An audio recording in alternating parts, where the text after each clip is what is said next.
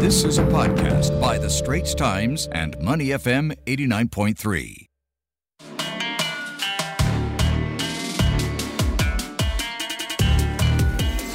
Hello, Dr. Adam Posen. Thank you uh, for doing this at very short notice. It's uh, been a while since we last met, but thank you any, any, anyway for doing this. And um, I was intrigued by this piece you wrote in Foreign Affairs on the end of globalization.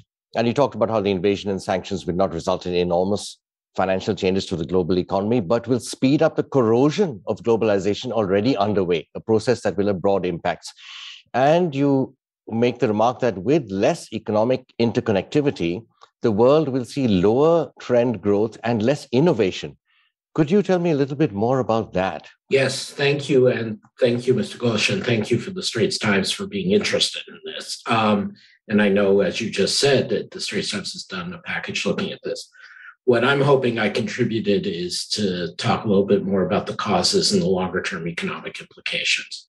So, as you said, I think there's been a lot of attention to the financial weaponization or weaponization of finance or weaponized interdependence. There are a lot of these terms running around because it seems so amazingly powerful that the US financial system, not just um, SWIFT, the payments communications, but the access to Western financial system is such a big club, um, as in beating somebody with a club.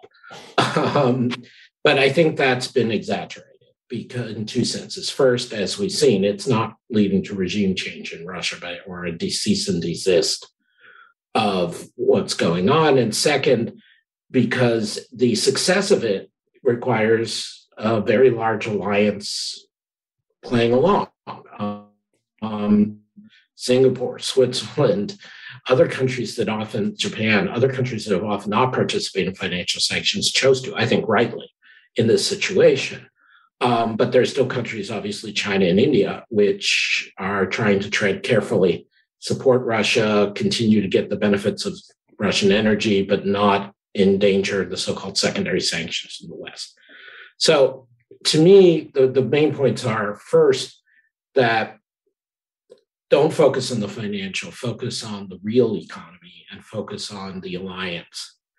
But so if we take that as the starting point, then to me, the big impacts are what I call the corrosion of globalization. And I know there's many terms out there deglobalization, rollback, uh, slowbalization. Again, I chose the term corrosion deliberately. Um, and I think you and I have talked about this in the past. The idea is that there are many layers to globalization. It's not just about trade, it's not even just about economics. It's exchange of people, it's exchange of ideas, it's business networks and social networks, it's tourism, it's interactions with workers. And so it's a many layered fabric. Um, and when I say the corrosion, it's because it's been eating away at the fabric in different ways in different places. So some places there's a genuine hole all the way through. In some places it's a little frayed. In some places, like with CPTPP, the fabric is actually extending. There is still globalization going on. The difference now is, in my view, because of the geopolitical turning point, which reinforces some trends that were underway from US's own political problems and US China conflict um, we're, we're, we're reaching a point where I think this isn't going to turn back. It's going to accelerate. And for the first time in my career, people have been, you know, I've been at this now 30, 35 years. You know, there's always a new bestseller about the world breaking into blocks. Um, I think that's always been exaggerated. I think this time it's for real. Okay. uh, I actually um, was wondering whether you would end end that uh, bit on a slightly more optimistic note. But I suppose it depends on what one believes in. Now it seems so. Um, you also wrote this: the world economy will split into blocks, one oriented around China and one around the U.S. with the EU as a sort of part of it, but not wholly in that camp. But each trying to insulate itself from the other. Um, so we were, we are actually in in a way in a di- going back in the direction of the of, of the original Cold War, right? When the I mean, it, it won't be as stark because we are so incredibly economically integrated now, which is why Russia is hurting, in fact, from the sanctions because of globalization and integration, right? but we are moving uh, backwards in the direction of the actual Cold War, in a sense, isn't it? Yes and no. I mean, I think the Cold War had a very specific ideological and a, a very eminent, evident military aspect that I am hopeful is not going to be as evident a part of the coming years. I mean, obviously, I'm, I'm, not denying the reality for the people in Ukraine and immediately around there of Russian action. But I mean, in the sense that I remain hopeful and even possibly confident that for a while, China and the US both, I think, have intent and capacity to avoid outright military conflict and forcing relations with other third countries into that box. I also think for all the talk about different models, it, it, this isn't quite the same ideological um, component of dividing the world that we saw between the Soviet Union and the US. I mean, there is plenty of disappointment and concerns about hypocrisy in the US part. There's plenty of issues with China. I think Ed Luce the other day in the Financial Times had a very nice column reminding the Americans and the Brits that the world doesn't necessarily agree with them, even if NATO does. You know, I, and so I don't mean to say that there's no ideology because there's no unity but I think we're in sort of a post ideological state. Uh-huh. Um, but on the other hand, in terms of the Cold War comparison, uh, that is something I worry about. I think there will be very genuine government oversight about technology transfer. I think and I fear that um, developing countries in particular will be forced to change sides if they want aid, if they want choose sides, excuse me, if they want aid or if they want access to markets. And that's going to be terrible for them and for businesses in those countries. And I fear that, as was the case for the Soviet Union and the US, I think for China and the US and possibly others, um, there will be this Cold War um, capture by what Eisenhower called the military industrial complex that the favored state companies, whether they're literally state owned enterprises in China or de facto national champions with military spending in the US, will gain outsized influence on the economy. Mm-hmm. Mm-hmm. So you also wrote that economies that feel threatened by uh, the US, by Washington, have an incentive, may have an incentive to shift their reserves out of holdings in the US. And in theory, this has always been a check on Washington's overuse of this financial power, right? Um, uh, so it might induce other states, you say, to come up with better alternatives to the dollar and to the payment system around it. And we've seen the beginning of that already. Talk about it. I, to me, sorry, go ahead. No, no, go ahead. Go ahead. I was going to say you. Your conclusion was the dollar will endure, but uh, yeah, my elaborate. conclusion is the dollar will endure. And again, it's something I think I've said to you before. Not that I expect you to remember, but you know, currencies are always about a least ugly contest. It, it's it's it's about who's, or the other way of putting it is, what's the alternative? So if you were to talk to say the reserve managers at SAFE, State Administration of Foreign Exchange in China, let alone reserve managers at the GIC or, or at, at the Bank of Japan or elsewhere, um, they might well say, okay, I, I, I, want to have an alternative to the dollar. I, I don't want to be vulnerable to being caught this way. But what the Russian case demonstrates is diversification in financial terms doesn't buy you anything if you're not getting access to the system. Um, so you know the the dollar was only I think 18% of Russian reserve, official reserves at the time of the invasion, um, at the time of Russia's invasion of Ukraine, and plenty of yuan, plenty of gold, plenty of euros, and didn't do them much good. Um, the other point is the more we go down a military or at least national security conflict path, the more one has to feel that even if the US on various grounds is ugly, China's getting uglier. Um, I, I, think I don't mean that in some tit for tat political scoring point, but I mean from an investor point of view. If you're if you don't want to be subject to the sanctions and the arbitrary whims of the U.S., I can fully understand that. But do you really want to be subject to the sanction, de facto sanctions and arbitrary whims of President Xi? I don't think so. And so the natural response is then to say, well, what about gold? What about cyber cryptocurrencies, things that are new, that are alternative assets? And I think that's going to be much more true for private investors than for international reserves.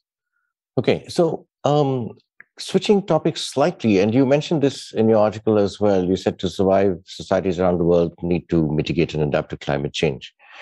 So this has been a huge shock to the whole um, energy system. And as we know, Europe wants to wean itself out, out of Russia, dependence on Russian oil and gas, and so on and so forth. And we do not know where this is going to go. Is this? Um, it's it's it's full of it's laden with ironies, right? Because if yeah. they had weaned themselves off fossil fuel in the first place, they wouldn't be in this situation. So now we we're not sure which you know direction this is going to go. You say it sends out contradictory forces that will make this transition more challenging. And one of those things i'm looking at is uh, arms and weapon spending. Apart from the one-off impact of hopefully one-off impact of the war in ukraine and its impact on you know on greenhouse gases carbon co2 emissions the works there is in we are going to look at much more militarization if you germany has now is now going to spend much more on weapons and the military and so forth. It, it makes it makes me a bit cynical about climate change targets. Of uh, you know, well, what are, what's your opinion on that? I don't know if cynicism is the right response any more than was already justified, um, but I do think some additional pessimism, Mr. Ghosh, is is justified. Um, you know, former Secretary Kerry, who represents the US in climate, others in the leadership in China have said, we, we hope that we can, can still continue to make progress on um, climate change and, and climate adaptation. And we can all hope for that. I mean, just like during the late Cold War, there were agreements made that included both the Soviet Union and the US on some on CFCs, for example, on air safety, on nuclear security of, versus accidents. So I mean, we can hope for that. But as a forecaster or as an investor, one has to say this, this doesn't look good for um, G20 or for even bilateral China US, let alone multilateral cooperation. So what one has to hope for, and you you got at this, is that this one-time shock to energy, where Europe, in particular, with US and, and Japanese, frankly, encouragement and support, is looking to shift its composition and source of energy supply enormously in the next 12 months, becomes a springboard for climate action in the rich world. Um, and that would require Europe, frankly, standing up to the US and saying, okay, we're making the move. How about you? And the US case, it's not about moving away from Russian energy sources, obviously, but it is about putting a higher price on carbon, shifting the mix of supply. And um, rather than saying, oh boy, I get to sell more uh, fracked gas and oil. Um, so I think it's all to play for. A lot of the things you and I have spoken about, and that I tried to write about in my article, are things that are maybe not baked in the cake, but are sort of long term trends that are going to have a lot of momentum behind them. I think the developments in the energy sector are a very important exception to that, where things are generally un, genuinely uncertain and could be turned to something good, but we have to see. I can't let you go without one um, uh, um, slightly unrelated question, I suppose, but also related. Um, US's Indo-Pacific policy, especially economic economic policy on the Indo-Pacific. Uh, are you optimistic? Because uh, I get this this question constantly from people in Southeast Asia and Asia in general. Uh, we're waiting for some real heft to come to the US's Indo-Pacific policy on the economic front your colleagues and friends and fans are absolutely right to ask that question. In Washington, we're also waiting for it. That there is this national security Indo Pacific move, but that the economic parts of it are said that we need a framework, but nothing has been done. Um, I think we're seeing, however, with India's um, understandable but unfortunate decision to try to navigate between the anti Putin alliance and the Russians um, on economic matters and on energy, that creating an Indo Pacific economic framework is going to be very hard if you mean Indo, just as RCEP and CPP, TPP, but particularly RCEP, move forward without India. Um, so I am expecting that perhaps on digital trade and perhaps on certain kinds of security arrangements and standards for foreign direct investments for supply chains, there will be some mm-hmm. fleshing out of the Indo Pacific Economic Framework, but I, I, think it's probably a dead end beyond that.